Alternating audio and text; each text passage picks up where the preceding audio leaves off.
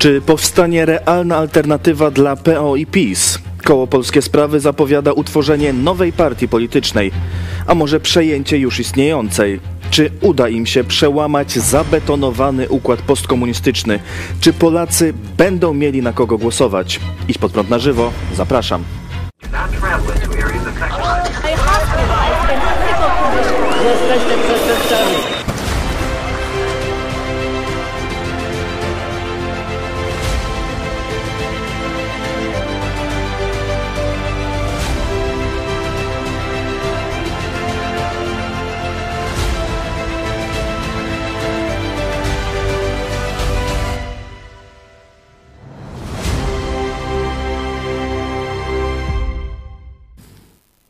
Witam Państwa, Cezary Kłosowicz, to jest program Idź Pod Prąd na żywo, jak zawsze od poniedziałku do piątku o godzinie 13, a naszym gościem jest poseł Andrzej Sośnierz z koła Polskie Sprawy. Witamy serdecznie. Dzień dobry, witam. Nasi widzowie często pytają o polskie sprawy z nadzieją, że wreszcie będą mieli na kogo głosować, bo wielu osobom obecny układ, gdzie główne role grają PO i PiS zdecydowanie zbrzydł. Kilka dni temu zapowiedzieliście Państwo powstanie nowej partii. Proszę nam powiedzieć o tym projekcie coś więcej. No, za dużo tutaj Państwu y, nie powiem, dlatego że nic gorszego niż uprzedzić się, a potem nie w pełni tak zrealizować, albo w ogóle można temat spalić. Nie chcę aktualnie potwierdzić ani, ani zaprzeczyć. I tak, dzieją się, ciągle polska scena polityczna wymaga przebudowania. Niestety ona jest tak zabetonowana, że ja sam osobiście, gdyby nie uczestniczył w tym życiu, no nie miałbym tak na dobrą sprawę y, na kogo zagłosować, mając poglądy prawicowe, konserwatywno-liberalne, y, nie libertyńskie, ale liberalne gospodarczo, więc te, na pewno, na pewno brakuje na polskiej scenie politycznej y, prawicowej formacji, która by reprezentowała polskie interesy narodowe, ale nie, nie, nie byłaby ksenofobiczna, byłaby otwarta na współpracę. Rodzą się zresztą również i nowe międzynarodowe szanse i układy możliwości, więc na pewno y, takiego rozwiązania poszukujemy. Ja już dawno zapowiadałem, że być może nasze y, nie tyle koło, bo powstało też stowarzyszenie z nami współpracujące pod naszą egidą, że, że będziemy mieli ambicje mm, przekształcić się w partię polityczną. To się jeszcze nie dzieje i niewykluczone, że skorzystamy z już istniejącej inicjatywy politycznej. To też wchodzi w rachubę, więc na pewno będziemy y, w tą stronę próbowali próbowali coś zrobić, żeby zbudować no, alternatywy dla tych, którzy, którym to, co się dzieje na scenie politycznej, bo jest to miałka i zabetonowana, y, y, y, zabetonowany układ, więc żeby, żeby coś jednak się, się zmieniło. Do mamy jeszcze trochę czasu, więc nie ma co, co się za bardzo spieszyć, no ale też to są kwestie miesięcy. Tak, coś na ten temat się dzieje, ale szczegółów nie będę w tej chwili zdradzał, bo, bo to nie jest jeszcze skończony pomysł. E, pani poseł Agnieszka Ścigaj e, mówiła, że zapowiadała, że partia powinna działać już na jesieni e, i także, że być może skorzystacie Państwo z już istniejącej e, którejś e, z partii, aby nie e, czekać z rejestracją. Proces rejestracji może czasem trwać nawet dwa lata. No to też kolejny przykład tego zabetonowywania sceny politycznej. Tu no, nie jest ułatwiane wchodzenie nowym siłom na scenę polityczną. Pastor Paweł Chojecki. Tak właśnie, rzeczywiście.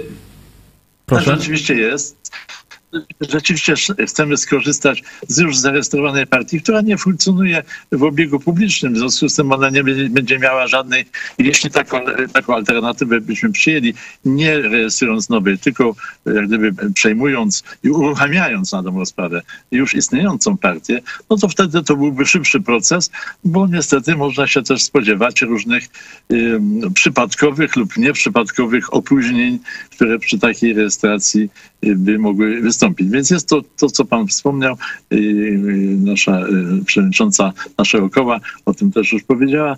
Być może skorzystamy z istniejącej partii, która nie funkcjonowała aktywnie, ale jest zarejestrowana i w ten sposób może w szybkim czasie będziemy w stanie taką, taką inicjatywę polityczną uruchomić. Ale tu czekamy jeszcze na, na kilka, kilka ruchów Również w zakresie poselskim koło nie jest duże, może będzie większe, miejmy nadzieję, że będzie większe. I wtedy ta inicjatywa może będzie miała większe oddziaływanie też. Ciekawe, to na te wiadomości też będziemy czekać na ewentualnym, jak rozumiem, dołączeniu nowych posłów. Pastor Paweł Chojecki przesłał, przesyła tu wiadomość a propos właśnie tej nowej partii. Posłuchajmy. Bardzo serdecznie e, pozdrawiam e, pana posła i cieszę się, że e, przyjął pan po raz kolejny zaproszenie do naszej telewizji. Rozmowa z panem to zawsze jest uczta intelektualna, stąd też mam nadzieję, że i nasi widzowie dzisiaj są zadowoleni. A jeśli ja miałbym dorzucić coś do tematu nowej partii politycznej, to oczywiście kibicujemy takiej inicjatywie. Nasze myśli tu wielokrotnie E, z panem Andrzejem były wymieniane i myślimy bardzo, bardzo e, podobnie. E, jest kilka problemów. Pierwszy to zabetonowany przez komunistów układ polityczny. To, co się stało, jeśli chodzi o biuro posła, mm, posła Sasina, że tam właśnie były przedstawiciel, właśnie współpracownik SB, dalej odgrywa pierwsze skrzypce, to jest tylko jeden z e, takich śladów, umocowania agenturalnego ekipy PiS-PO i utrzymywania nas właśnie e, w tym koncepcji dwóch uli, które mają się naparzać, a i tak służą polityce niemieckiej.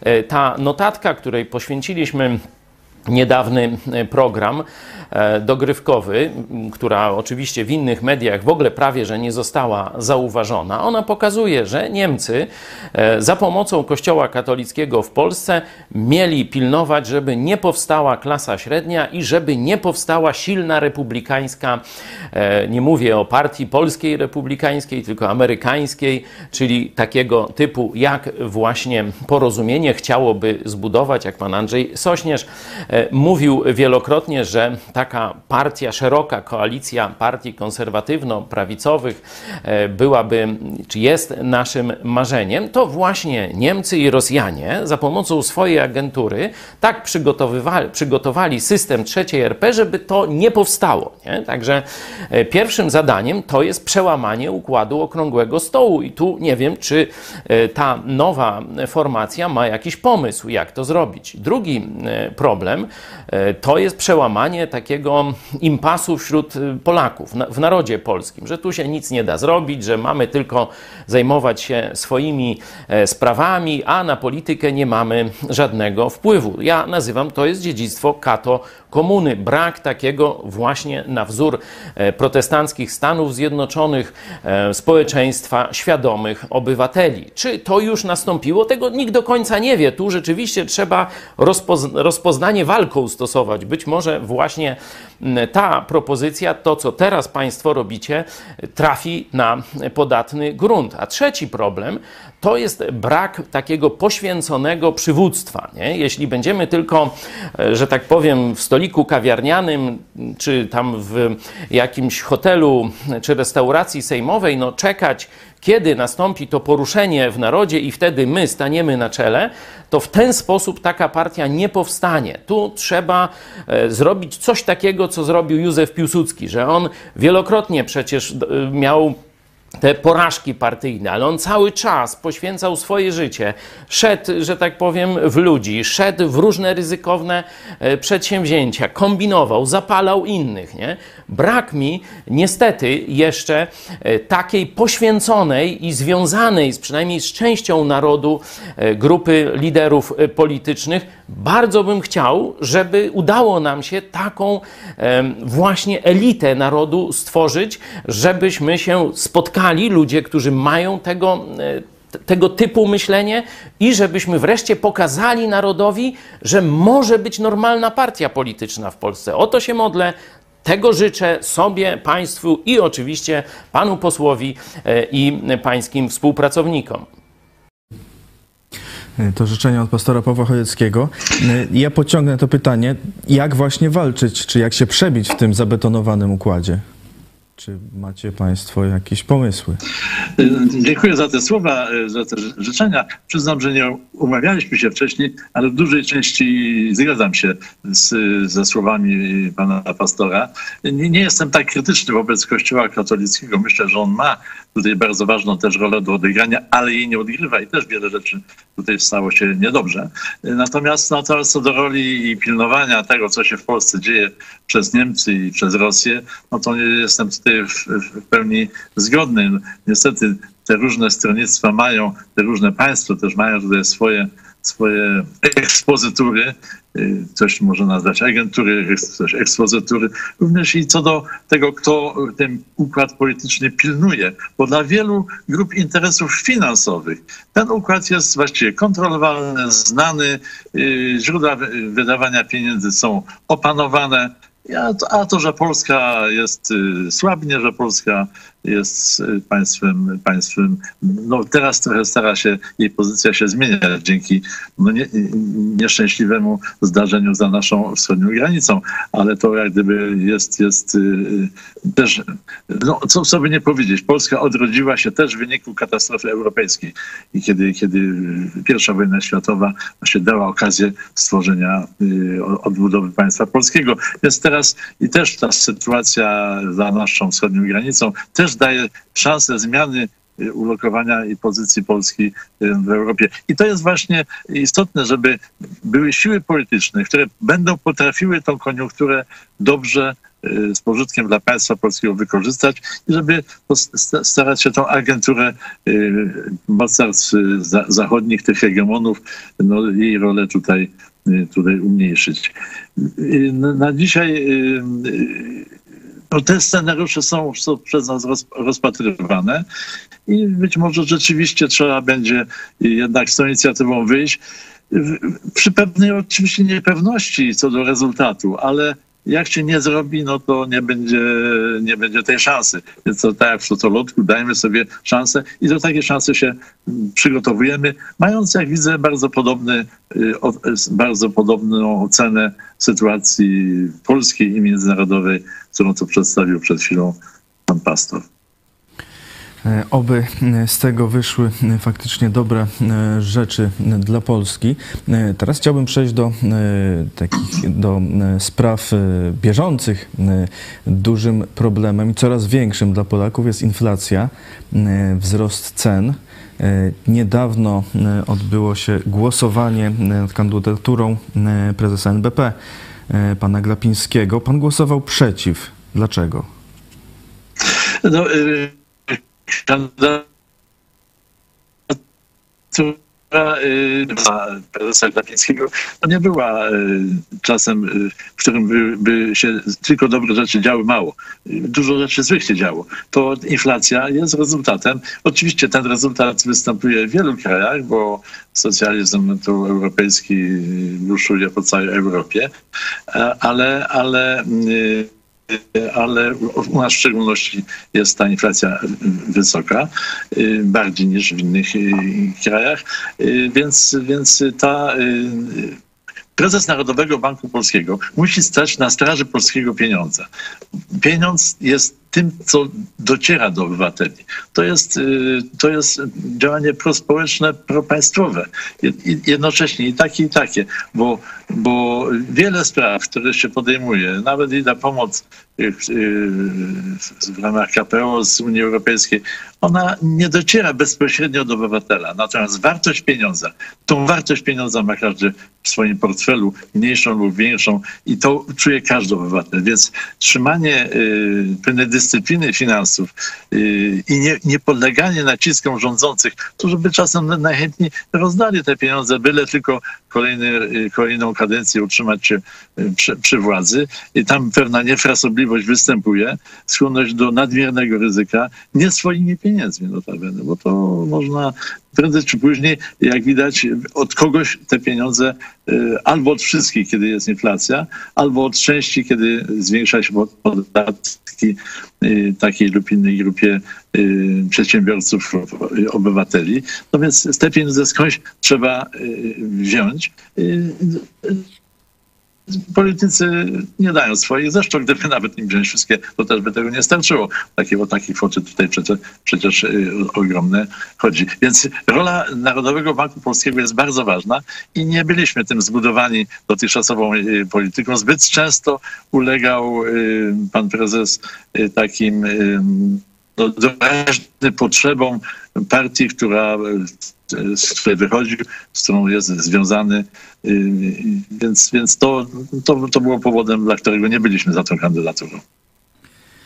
E, Rząd mówi o putinflacji, że to wina e, Putina. E, Jak pan to ocenia? Dlaczego e, inflacja w Polsce jest tak wysoka, no wyższa niż w wielu innych krajach? No niewątpliwie inflacja, wojna na Ukrainie i wydatki z nią związane i, i ceny, y, wahania cen, zmiany cen ropy naftowej, gazu, to wszystko ma wpływ na inflację, ale nie przesadzajmy. Przecież ta inflacja już postępowała wcześniej, zanim wybuchła wojna. Już y, ten, ten czas, w którym, w którym y, epidemia była pierwszym takim impulsem, kiedy wydawano pieniądze, rozdawano pieniądze y, i pieniądze za dużo się na rynku znalazło. I ten, a to jest, to jest główny mechanizm inflacyjny, kiedy pieniądza jest więcej niż towaru, który za to y, można kupić. Występowały różne problemy z produkcją takich lub innych dóbr, przedmiotów lub urządzeń, więc, więc yy, pieniądza by, było za dużo. Produkowano go, go dość yy, w swa- swawolny sposób, no i, i to, to zaczęło nakręcać inflację.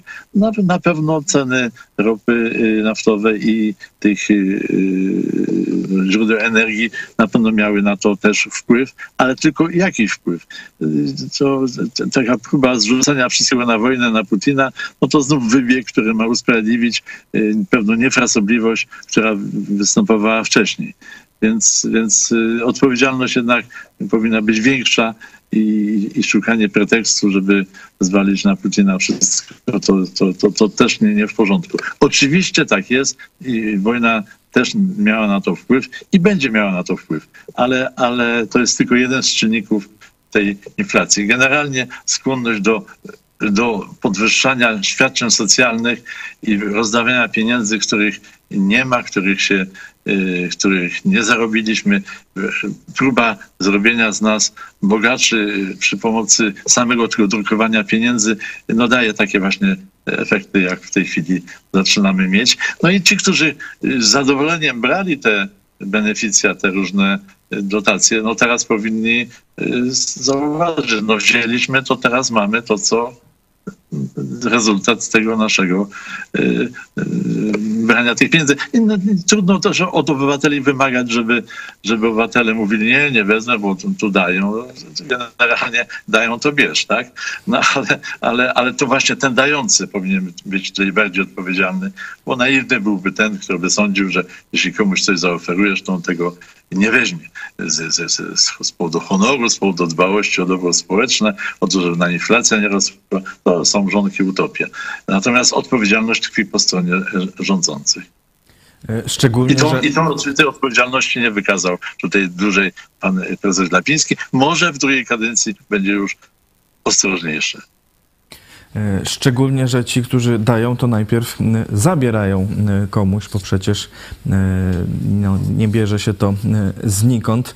E, Nawet jeśli to jest przez kreację pieniądza, no to powoduje właśnie inflację, czyli tak jakby w portfelach mamy z tego powodu mniej. E, Chciałbym jeszcze przejść do e, dziedziny, która jest e, panu posłowi szczególnie bliska, e, do dziedziny ochrony e, zdrowia. E, Niedawno e, u nas e, w debacie e, brał pan udział właśnie na ten temat. Tam czas był mocno ograniczony na wypowiedź, może dzisiaj e, troszkę e, będzie więcej. E, Niedawno pojawiła się wyniki kontroli Najwyższej Izby Kontroli e, e, co do placówek medycznych i używanej w szpitalach aparatury.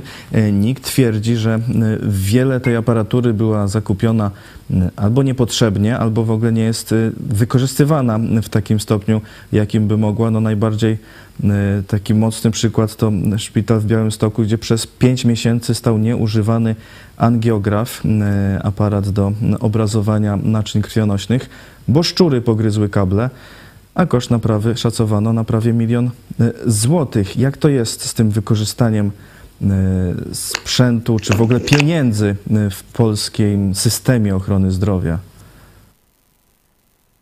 No z tym jest bardzo, bardzo źle. Natomiast y, są siły, y, które kontrolują polską scenę polityczną, które są generalnie zadowolone, bo oni robią interesy. Proszę zwrócić uwagę, kto robił interesy na zakupach covidowych. No to nie są też przypadkowi ludzie, że chodzi tam ktoś po ulicy, mówi, a zrobię interes i go y, dam, dam łapówkę. To są określone kręgi, kręgi związane ze służbami specjalnymi i oni do, do, doskonale pilnują, żeby, żeby te wszystkie decyzje, które zapadają w tych sp- sprawach finansowych, były, były we właściwą stronę ukierunkowane. Krajowy Plan Odbudowy, a w szczególności yy, jeszcze nie debatowana, ale za chwilę w Sejmie ustawa o rozwoju szpitali, to jest ustawa podyktowana przez kręgi finansowe, które będą się miały doskonale, bo, bo agencja, powstająca Agencja Rozwoju Szpitali będzie kupowała sprzęt tym się będzie zajmowała, będzie prowadziła inwestycje. Dużo radości, radości będą mieli ci kierownicy, ta mała, mała grupa, y, układ, układ, tak jak to nazwał, nowy układ zamknięty, który będzie dysponował kilkoma miliarda, miliardami złotych na różnego rodzaju inwestycje. W polskiej ochronie zdrowia nie, nie jest, głównym problemem nie są pieniądze, a inwestycje w szczególności. Głównym problemem jest zła organizacja całego systemu, który nie funkcjonuje wbrew pieniądzom, które są. Proszę zwrócić uwagę, że w, w roku ubiegłym y, Narodowy Fundusz Zdrowia nie wykorzystał 10 miliardów złotych. To jest 10% pieniędzy, było za dużo i zostały, nie zostały wydane. Więc o co tutaj chodzi? Czy tworzenie kolejnego funduszu na to, żeby kupować aparaturę y, medyczną i to jest, to jest rozwiązanie jakiegokolwiek problemu w sytuacji, kiedy nie potrafimy wydać pieniędzy, które mamy, a te pieniądze były na leczenie. Jeżeli pan prezydent y, Duda dysponuje funduszem medycznym, gdzie są 4 miliardy złotych, a i, i gdzie i, i, i, on, i, te, I te pieniądze miały być przeznaczone między innymi na terapię, y, rzadkie terapie, trudne terapie, y, niemożliwe do wykonania w Polsce zabiegi. I to dlaczego w Polsce w ogóle odbywają się jak, jakiekolwiek zbiórki na rzecz takiego właśnie leczenia dziecka tam X, y, który musi wyjechać do Stanów, żeby przeprowadzić operację za kilka milionów złotych? Przecież pan prezydent może to sfinansować w ciągu jednej chwili. Dlaczego te pieniądze nie są wykorzystywane? Z 4 miliardów złotych wykorzystano bodajże 400 czy 500 milionów złotych. Ile pieniędzy zostało niewykorzystanych, ile niepotrzebnej energii na różne zbiórki, na różne, y, różne inicjatywy, które mają komuś pomóc, kiedy pan prezydent mógłby te wszystkie, wszystkie dosłownie problemy załatwić. Jeżeli, jeżeli y, y, Fundacja Wielkiej Orkiestry Świątecznej Pomocy zbiera tam kilkadziesiąt, sto milionów złotych, to cóż to za pieniądz, chwała darczyńcom oczywiście, w stosunku do tego, czym dysponuje pan, y, pan y, prezydent. To i, inne fundusze, które powstają ciągle, absolutnie rozwiązałyby problemy, ale to one, one są tworzone y, dla funduszy. Więc nikt nie zajmuje się organizacją ochrony zdrowia, bo jest wadliwy przepływ i pacjenta między różnymi ogniwami ochrony zdrowia, od lekarza do laboratorium, do specjalisty, do szpitala. Na każdym kroku y, na, na tomografię, na rezonans, na każdym kroku pacjent natyka na problemy organizacyjne, bo jest kolejka, bo trze- trzeba się zapisać, bo nie wiadomo gdzie, y, a nie problemy finansowe. Y, W szczególności, kiedy, jak mówię, 10 miliardów złotych, 10% pieniędzy nie wykorzystano. Więc nie, nie problem w pieniądzu, tylko problem w organizacji, którą nikt się nie zajmuje. A wszystkie pomysły, które powstają, powstają po to, żeby znów powstała jakaś sitwa, która będzie miała do dyspozycji kilka miliardów złotych i ona te zakupy wykona. Czy trzeba, czy nie trzeba, to nieistotne, bo tam taki ma być mechanizm, że wszystkie szpitale będą podlegały ocenie. Jak szpital będzie się zachował niewłaściwie, to będzie tam ustanowiony komi komis zarząd komisaryczny właśnie przez przedstawiciela tej agencji, czyli jak szpital powie, słuchajcie, ja nie potrzebuję, załóżmy tam angiografu. Y, Co pan mówi, panie dyrektorze? Pan potrzebuje angiograf? Nie, nie potrzebuje. No to pana dyrektora się znosi, daje się tam komisarza, komisarz kupuje angiograf i on sobie tam będzie stał albo w piwnicy, albo nie, I, ale zakup został dokonany. Tak to może funkcjonować. Taką patologiczną strukturę w tej chwili wymyślają urzędnicy Ministerstwa Zdrowia i, oczywiście wszystko to jest sprzedawane dla, niby dla dobra y, pacjentów. Katastrofa y, za katastrofą goni organizację ochrony zdrowia póki co. Bo pieniędzy to naprawdę nie jest w tej chwili główny problem. Pieniądze też będą potrzebne na to wszystko, ale jak pokazałem, pokazałem źródła finansowania, y, gdzie, gdzie te pieniądze są i one nadal nie funkcjonują. One nie spełniają swojej roli, y, bo or- organizatorzy ochrony zdrowia nie skupiają się na tym, żeby ona sprawnie działała, tylko na tym, jak gdzieś tam się obłowić na jakimś przetargu lub czymś innym. To właśnie, panie pośle, to jak to zorganizować, żeby działało y, efektywnie, żeby te pieniądze były wydawane na to, co trzeba, żeby te y, rzeczy służyły ludziom? To jest absolutnie potrzebna zmiana koncepcji funkcjonowania Ministerstwa Zdrowia. Proszę zwrócić uwagę, że w ministerstwie teraz w ogóle nie ma prawie medyków. Jeden wiceminister Kraska jest, jest medykiem, reszta to tylko ci, którzy, którzy manipulują pieniądzem i to nie jest przypadek. Y, Oni nie zajmują się y, poprawą funkcjonowania systemu opieki zdrowotnej, tylko oni zajmują się innymi wy- wyznaczonymi przez ich mocodawców y, sprawami. Trzeba y, niewątpliwie zmienić ekipę y, w Ministerstwie Zdrowia i zbudować program poprawy, funkcjono- poprawy funkcjonowania, nie finansowania, poprawy funkcjonowania systemu ochrony zdrowia. Musi być jakiś y, pomysł. Y, Tymi pom- tych pomysłów kilka tam y, mo- mo- można tu, tu, tu wskazać, ale to nie jest w tej chwili przedmiotem zainteresowania ministerstwa. Głównie zajmują się, jak stworzyć nowy fundusz, w którym my i nasi przyjaciele będą się mieli dobrze. Smutne to, ale tak właściwie w tej chwili wygląda polityka zdrowotna. Dlaczego rząd, który nazywa się prospołeczny i który tyle gestów dla społeczeństwa wykonuje, sam raz w ochronie zdrowia się mm, tak y, nieudolnie zachowuje, no trudno powiedzieć, y, ale, ale ci, którzy mają w tym interesy, dobrze pilnują, żeby, żeby przede wszystkim płynął pieniądz tam, gdzie należy, a nie żeby, y, żeby dobrze funkcjonowała ochrona zdrowia. Potrzebna jest zmiana koncepcji y, y, i zmiana koncepcji, y, jak ma funkcjonować ochrona zdrowia. Trzeba, y, generalnie trzeba Narodowy Fundusz Zdrowia zdecentralizować, dać więcej swobody w dół, centrale, y, kompetencje centrali, y, kierownicze y, kompetencje centrali zdecydowanie ograniczyć. System i reguły gry w tym systemie mają sterować ruchem pacjentów, a nie decyzja ministra lub tam prezesa funduszu lub kogoś tam jeszcze. Więc kilka takich ruchów jest zdecydowanie potrzebnych. No, nie widzę w tej chwili klimatu, gotowości do przyjęcia takiego sposobu funkcjonowania. Wielokrotnie to już zgłaszałem. W tej chwili zafascynowanie łatwym pieniądzem, który można uzyskać w ochronie zdrowia dla grup interesów jest jednak dominujące. A czy na przykład y, przekazanie większego, y, czy przejście większej ilości podmiotów y, w ręce prywatne, to by y, mogło pomóc w tym, w tej organizacji, czy w, działaniu w ogóle systemu ochrony zdrowia? Oczywiście tu zupełnie nie, niepotrzebna jest taka koncentracja na tym, żeby podmioty były państwowe. Absolutnie podmioty państwowe nie działające na rynku konkurencyjnym, one nie są zainteresowane poprawą jakości. To są zupełnie inne mechanizmy. I nie powinniśmy w ogóle zwracać uwagi na to, yy, czyj podmiot jest, tylko czy wykonuje on zadania państwowe, czy on wykonuje zadania systemowe. Jeżeli podmiot prywatny zawrze umowę z Narodowym Funduszem Zdrowia, staje się on częścią systemu y, powszechnego, publicznego.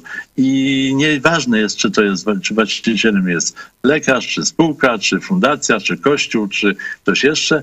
Ważne jest, czy on spełnia warunki i czy on funkcjonuje tak, jak mu płatnik nakazuje. A przecież łączy, łączy je wtedy umowa, tak, tak funkcjonowały kasy chorych, łączy y, te podmioty umowa i, i można te, te, te warunki wyegzekwować. Ta koncentracja na, na upaństwowieniu Y, bo tak to y, do tego to ciągle zmierza, nie prowadzi do niczego, wręcz przeciwnie, do pogorszenia jakości systemu opieki zdrowotnej. Nieważne czyje co jest, ważne to jest, co, jak to będzie funkcjonowało, i czy on przestrzega reguł gry, czy nie przestrzega reguł gry, wchodzą do systemu publicznego. I to mało. Trzeba uruchomić mechanizmy konkurencyjne, że, że podmioty y, ze sobą konkurują, i, bo lekarze tego nie lubią, bo lubią mieć swój obszar i tu nikt nie wchodzi, ale, ale powinny konkurować, bo tylko to zagrożenie jednego ośrodka medycznego przez drugi powoduje, mobilizuje wzajemnie te strony. Te wszystkie mechanizmy teraz są wygaszane, konkurencyjne, no i mamy jak, jak mamy. Media ostatnio straszą nas e, niektóre e, możliwością kolejnej epidemii, konkretnie małpiej ospy. E, czy według Pana powinniśmy się bać? Według danych, które, które do, do mnie dotarły, ta małpia, os, mał, małpia ospa jest oczywiście schorzeniem zakaźnym, ale, ale ona nie jest aż tak zakaźna, ona nie jest aż tak groźna. On nie spowoduje taki, takiego wysypu zachorowań i skutków z tym związanych, bo ona też nie ma, nie ma aż tak groźnego przebiegu. Więc co jakiś czas na świecie pojawiają się nowe choroby. Ta chyba nie spowoduje takiej zawieruchy, jak spowodował koronawirus, chociaż też reakcje na koronawirus też chyba były nadmiarowe, no między innymi spowodowały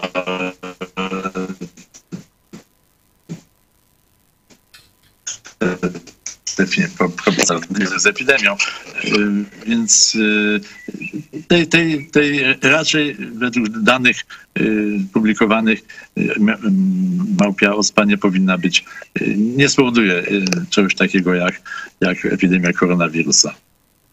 Mamy komentarze od naszych widzów. Tadeusz, po latach złudnych nadziei, rozczarowań co do polityków czy całych formacji, bardzo sceptycznie podchodzę do nowości w tej branży, ale bez zbędnych uprzedzeń śledzę i daję szansę wykazania się.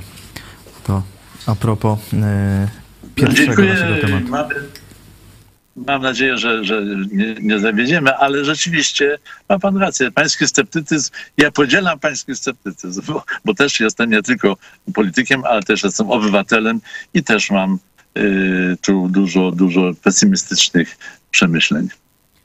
Mariusz pyta, jaka część polityków chce realnych zmian w Polsce, a nie tylko pozorowanych i usadzenia swoich ludzi na stołkach oraz jaka może być ścieżka dojścia do tych faktycznych zmian?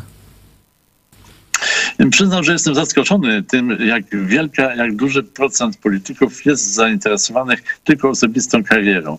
Myślałem, że jednak do polityki idzie się również i po to, albo przede wszystkim po to, żeby zrealizować jakieś cele polityczne związane z państwem, z jego funkcjonowaniem, z poprawą funkcjonowania państwa, żeby y, obywatelom się, ale i mi osobiście też w tym państwie, y, mi, czyli politykowi, temu też żyło się dobrze.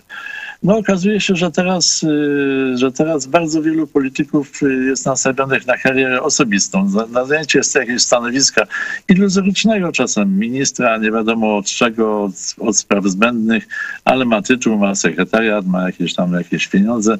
Y, wcale nie aż takie ogromne. No to jest dla mnie zaskoczenie, że, że, że wystarczy takie czasem byle co, jakiś tam minister i, i już jest z polityką usatysfakcjonowany, coś sobie może załatwić, coś tam może swojej gminie załatwić, to już lepiej. Y, Ale, ale y, myślałem, że, y, że więcej, więcej osób wchodzi do parlamentu dla realizacji y, y, celów y, publicznych.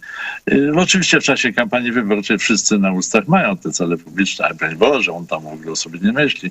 No ale tak naprawdę to, to jednak życie pokazuje, że tutaj zachęta na przykład, to zostaniesz ministrem, albo rozmowy, które są czasem prowadzone. Andrzej na przykład do mnie, co chcesz? Ja mówię nic.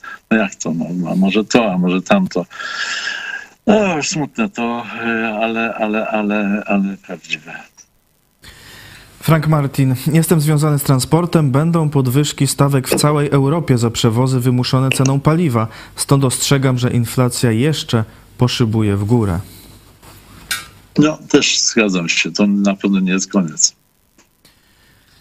E, Dziękujemy bardzo panie pośle. Będziemy no, oczywiście Dziękuję. obserwować, jak będzie się rozwijać ta nowa inicjatywa polityczna i czy e, będzie miała potencjał, żeby ten zabetonowany układ e, faktycznie przełamać. Poseł Andrzej Sośnierz, Koło Polskie Sprawy był naszym gościem. Dziękujemy. Dziękuję.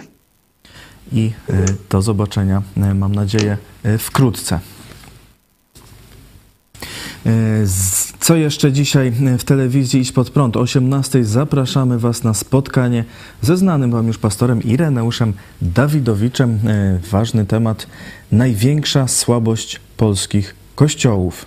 E, Zapraszamy na spotkania z Joe Osiakiem, trasa spotkań wiosna 2022. W czerwcu jeszcze spotkania w Chrubieszowie, w Chełmie, Pomorze Gdańskie i Szczecin. Szczegóły kontakt małpa idspodprat.pl 9 czerwca e, spotkanie z Joe i Anną Osiakami w chrześcijańskiej szkole Montessori w Gdańsku przy ulicy Jagiellońskiej 5A. Zapraszamy e, serdecznie. E, Zachęcamy oczywiście do wsparcia telewizji Idź Pod Prąd w maju. E, Po raz kolejny było ponad tysiąc e, wpłat e, na telewizji Pod Prąd. Dziękujemy e, bardzo. Rozpoczynamy e, teraz zbiórkę czerwcową i jak co miesiąc celem jest tysiąc indywidualnych wpłat, które można dokonywać przez zwykły przelew, przez PayPal, DotPay, Blik oraz Patronite, patronite.pl ukośnik idź pod prat. Szczegóły wszystkich możliwości i spodprąd.pl ukośnik wsparcie. A za chwilę e, pomyśl dziś pastora Chojeckiego, Biblia dla dziennikarzy E, i kartka z kalendarza Piotra Setkowicza, Krwawa Sobota w Nowoczerkasku. E, To historia z roku 1962 roku, stłumie, krwawe stłumienie protestu robotników na południu Rosji. Dziękuję Państwu bardzo za uwagę i zapraszam na 18 na spotkanie z pastorem Ireneuszem Dawidowiczem. Do zobaczenia.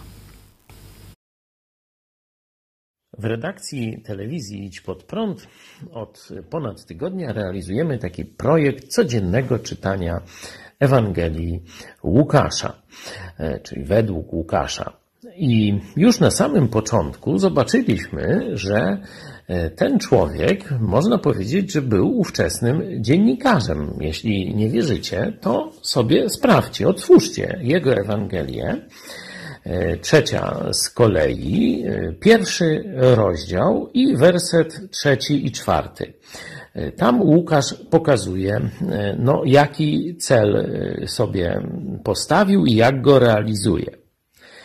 Postanowiłem i ja, który wszystko od początku przebadałem, dokładnie kolejno ci to opisać dostojny Teofilu, abyś upewnił się o prawdziwości nauki, jaką odebrałeś. Redaktor Cezary Kłosowicz właśnie zwrócił uwagę że tu, na to, że tu przedstawiona jest misja zawodu dziennikarza. Nie każdy może pojechać na dane miejsce, sprawdzić, zobaczyć i tak dalej. Czyli potrzebujemy no, ludzi, którzy w naszym imieniu pojadą, zobaczą, opiszą, porozmawiają, zbadają sprawę. I tu pierwszy taki, taka cecha dziennikarzy, jaką Biblia podaje, to jest rzetelność. Wszystko od początku przebadałem, dokładnie, kolejno opisałem. Nie? Czyli zobaczcie, wszystko, czyli wszystkie fakty, e, dokładnie, od początku, właściwa chronologia i tak dalej. Rzetelność. Ale jest tu też coś więcej. Zobaczcie, że jest też cel, nie? Tu jest metoda, rzetelność, staranność, dokładność w tej pracy, ale jest też w czwartym wersecie cel taki nadrzędny, abyś upewnił się o prawdziwości nauki, jaką odebrałeś. Inaczej mówiąc, nie chodzi o to, żeby pisać o dupie Marynie. Chodzi o to, żeby pisać, mówić, informować o rzeczach ważnych i o rzeczach, które mogą poprawić człowieka, zbiorowość, naród, ludzkość i tak dalej. Mam nadzieję, że to przesłanie dotrze przynajmniej do części polskich dziennikarzy lub tych, którzy planują w tym zawodzie się realizować. 2 czerwca 1962 roku w mieście Nowoczerkask na południu Rosji krwawo stłumiono demonstracje robotników miejscowego zakładu budowy elektrowozów. 31 maja władze podniosły cenę mięsa o 30%, a masła o 25%. Następnego dnia robotnikom ogłoszono przez megafony, że norma pracy zostaje podniesiona o 30%. Załoga wysłała delegację delegację na rozmowy z dyrektorem. Gdy Borys Kuroczkin powiedział delegatom, jeśli nie wstać was na pierogi z mięsem, jedzcie z kapustą, zaczął się strajk. Ludzie wznosili okrzyki, żądamy mięsa i chruszczow na kiełbasy, ale do zamieszek tego dnia nie doszło, a na noc załoga rozeszła się do domów. Rano okazało się, że około 20 robotników uznanych za prowodyrów zostało aresztowanych przez KGB, a do miasta wkroczyło wojsko. Robotnicy wyszli z zakładu i chcąc uwolnić swoich kolegów skierowali się w kierunku gmachu komitetu partii. Wojsko obsadziło mosty na rzece Uzłow, a dowódca okręgu wojskowego generał Plijew wydał rozkaz, aby użyć broni palnej i czołgów przeciwko tym, którzy będą chcieli przez nie przejść. Dowodzący obsadą mostów generał Matwiej Szapocznikow odpowiedział, że nie widzi wroga, do którego miałby strzelać i demonstrant demonstrantów przepuścił. Gdy ludzie nikogo nie zastali w komitecie, poszli pod gmach KGB. Tam zaczęto do nich strzelać z broni maszynowej. 26 ludzi zginęło na miejscu, a w szpitalu zmarło jeszcze trzech. Było ponad 80 rannych. Za udział w protestach aresztowano 116 osób. 14 stanęło przed sądem. Siedmiu skazano na śmierć, pozostałych na wyroki od 10 do 15 lat. Wszystkie wyroki śmierci wykonano. Władze zdecydowały zdecydowały, aby wydarzenia w Nowoczerkasku utajnić. Nie udało się to m.in. dlatego, że generał Szapocznikow opowiedział o nich. Został za to zwolniony z wojska. Nowoczerkask to miasto dońskich kozaków. Jeśli chcesz, by niezależne od dotacji rządu dziennikarstwo przetrwało i rozwijało się w Polsce, poświęć dosłownie kilka minut na wsparcie telewizji Idź Pod Prąd. Nasza telewizja utrzymuje się dzięki comiesięcznemu wsparciu widzów. Jeśli uważasz, że rzetelnie spełniamy swój dziennikarski obowiązek, codziennie zapewniając Ci informacje, komentarze, analizy, a także sporą dawkę humoru, zachęcamy Cię do wsparcia naszej telewizji. Jak to zrobić? Wejdź na stronę idźpodprąd.pl wsparcie. Wybierz cel wpłaty. Możesz jej dokonać przez DotPay, PayPal, Blik lub tradycyjnym przelewem z tytułem darowizna. Dziękujemy, że co miesiąc gra dla nas ponad tysiąc gitar, czyli tysiąc osób, które wspierają i tym samym współtworzą IPP TV. Gramy i gnamy dalej.